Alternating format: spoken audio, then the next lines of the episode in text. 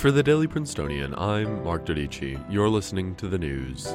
This weekend, Pope Francis live streamed his Easter service. OPEC instituted a record cut in daily oil output, and the doubling rate of COVID 19 infections slowed. It's Monday, April 13th. This Easter Sunday, Pope Francis streamed a live service from St. Peter's Basilica to millions of people around the world. He called for the world to come together in the face of COVID 19 advocating for leaders to relax international sanctions and for an immediate ceasefire for all conflict. The Organization of Petroleum Exporting Countries and Russian led allies have agreed to a cut in oil output to prop up falling oil prices during the COVID 19 pandemic.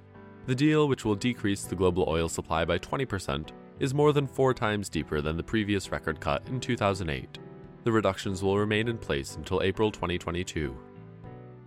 U.S. federal authorities are investigating an international scam that conned the United Healthcare Workers West, a California healthcare union, into believing it had struck a deal for hospitals to purchase 39 million N95 face masks.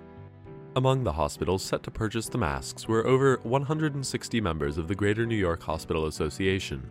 The scheme was discovered by the FBI and Pennsylvania prosecutors who were determining whether the personal protective equipment could be seized under the Defense Production Act, invoked last month it was stopped before any money changed hands. While the US became the first country to lose 2,000 people to COVID 19 in one day, the doubling rate of total people infected fell to every nine days, according to the New York Times. The doubling rate for deaths in the United States also slowed to every five days. In other headlines, Boris Johnson has been released from his stay in a hospital after spending time in an intensive care unit for COVID 19.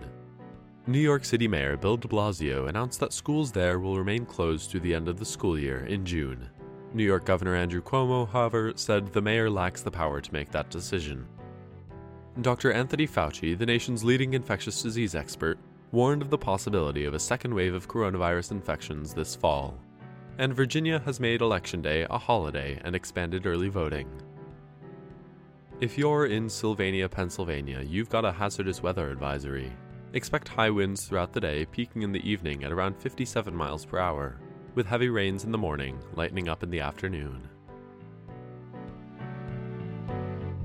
That's all for the news today. Today's episode was produced under the 144th Managing Board of the Prince, and our theme was composed by Ed Horan, Class of 22.